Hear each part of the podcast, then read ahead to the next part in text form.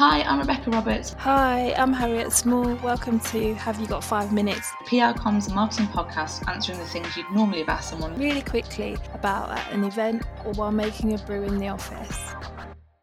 Hi, Rebecca. Hi, Harriet, how are you? I'm all right. So I've been reading this book by Dr. Viveka, who was the Surgeon General in America, which basically means he was the um, nation's doctor. And it's all about loneliness, and it's called Together the Healing Power of Human Connection in a Sometimes Lonely World. It's really interesting because I wrote a blog post about loneliness.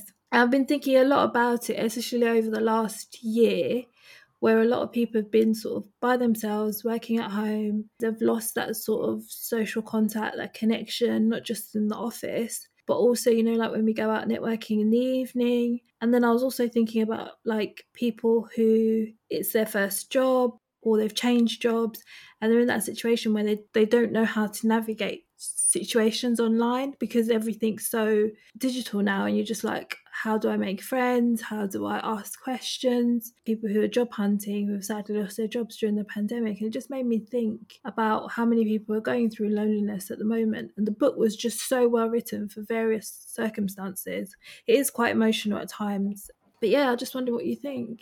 Obviously, must have felt like the youth research. Pre pandemic, children and young people in the UK were kind of over indexing on feeling lonely. And at the start of the pandemic, some surveys were done, and it highlighted the fact that young people were feeling more lonely than older generations. I guess breaking that myth around that, and and you could look at it in a number of ways. Like a, they're used to being at school or you know socializing more maybe, but I, I do think there is something around that digital connection which doesn't give the real like they're the most connected generation yet. They've got like hundreds of friends online, but I don't think it gives you those real connections. And I was reading an article in The Guardian on the social biome, and it's this professor called Jeffrey Hall, does works in communication studies at the University of Kansas, and he talks about this like ecosystem around of relationships and interactions that shape our emotional, psychological, and physical health. Often you think about being lonely, like, you know, do you have a partner or your parents around, or your best friends? But I think it's more than that. I think it's like passing by, like a random chat with a neighbour or someone in a shop, in a work context, all those people you might see on your commute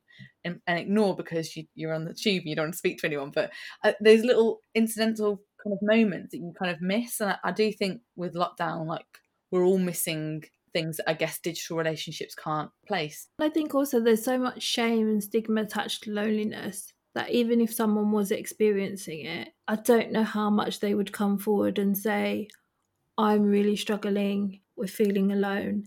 And especially as the narrative throughout lockdown has always been focused more towards people who have someone. So it's been, oh, you know, you've got the kids at home and you're homeschooling, or, you know, you've got, um, you're stuck in the house with your partner.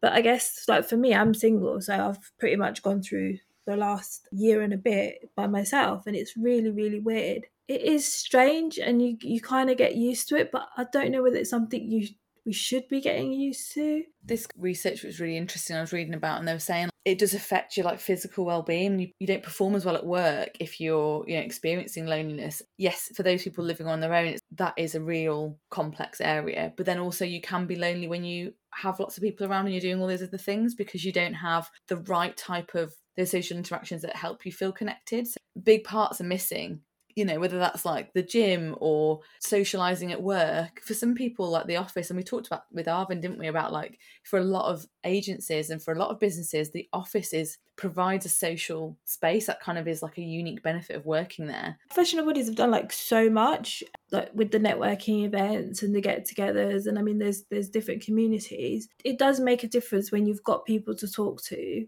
and you'll be surprised that I didn't realize how many people in the industry lived near me who now, like we've sort of said, we'll meet up and go for a walk or we'll meet up and go to the park. And there is no stigma to it. I think it's just about sort of thinking there's so many other people in the same boat as me. It's not just like, oh i'm by myself i'm single but you could be in a house where you've got you're surrounded by people but you just you just want to engage with different people because we all just need different people around us sometimes For our five minutes this week, we're talking about um, feast and famine when it comes to work. And I think that is part and parcel a little bit about freelancing or working for yourself, isn't it? What do you reckon? I think there's you've got to have the plan before you decide to go freelance. Um, so you build that sort of nest egg. People normally say is it six months or three months, depending on what kind of situation you have. And there's a really there's some really good books out there, like um, Money by Laura Whateley is really good at like giving you advice on when you're going to go freelance, what to think about. But I thought about the cycle of feast and famine. So you know you've got the hustle, and then you've got the new client, and then you've got the feast when it when the money comes in, and then you've got the delivery of stuff, and then you've got the famine when it ends. So you keep going around in that cycle, and it's about how do you actually break that cycle because sometimes you can be just about to end something and you don't know what's next, and you've got to hustle again. So it's about really think about what you've got coming up and then how do you fit that into the cycle? Yeah and working out the type of projects at work. When you first start out you're like oh i need to say yes to everything. And then you can just be really really busy or then you can do a big project that takes up so much of your time. I don't have any time to kind of work on the pipeline. So it's just trying to find that balance i guess. You have to be quite self-motivated. I think for me i looked at a what are the type of client and type of projects and the mix that kind of worked for me but also like being okay the fact that i would have less work in certain times because also i'd be off with the kids and that was great because i think that pressure is can be really healthy but it can actually make you panic or kind of unnecessarily weigh you down and you should look at your week around like okay what do i put into new business? You can't spend every day like firing out emails often you're waiting on a client or a tender or whatever like how do you create your own i guess destiny with that in terms of right well okay i can offer this webinar i can offer this training i'm going to kind of control that and put those to market as well. So i feel like that that's been for me the way i kind of balance the the two. So i'm not always waiting on a client. And then just finally the one thing that i I guess it's just good practice, but I had some really good advice when I first started out was around like do a really great job with your clients. And so make it always that they'd want to come back to you or you could go back to them or whatever. Don't forget the people you actually get. Yeah, and I think also knowing what what options are there in terms of work out there. I think there's there's there's sometimes misconceptions about what freelancing is or what being a consultant is and there's different models to it so there can be the model where you're sort of doing a, an interim contract there's also so you could do an interim contract for three days and that could tie you over for maybe nine months and then you could have another thing that you're doing alongside that that could be you could build it out into a bigger thing but i think it also comes back down to knowing how much you need every month and not being ashamed to ask for what you feel you're worth and then building that in with your expenses because i think sometimes is you know when you've just started out you're like well, how much do I ask for? You know, if I ask for too much, will they say no, or will they only give me a little bit of work?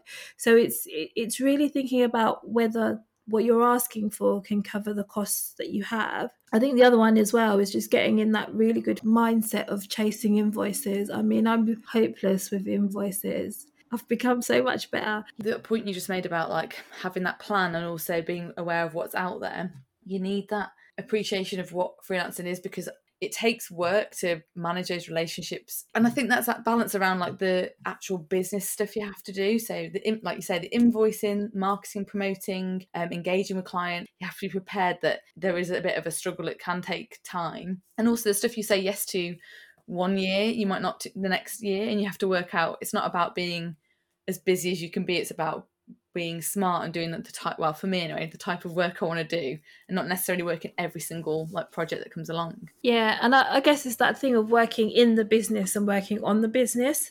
I think sometimes people get so tangled up working in the business they forget to work on the business of themselves.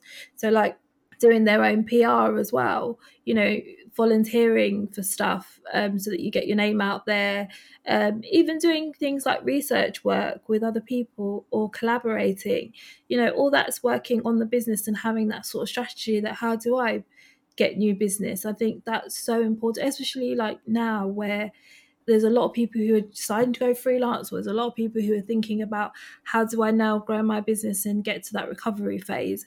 So yeah working on new business is so important Thanks for joining us, and everything we've mentioned today will be in the show notes. We're here to answer the questions you need answers to and talk about the PR, communications, and marketing topics you care about because we've got five minutes. You can DM us or contact Harriet at comsovercoffee.com and Rebecca at threadandfable.com. If you're enjoying the podcast, please do rate, review, and subscribe so others can find us. Find us on Twitter at Rebecca7Roberts and at Harriet Smallies.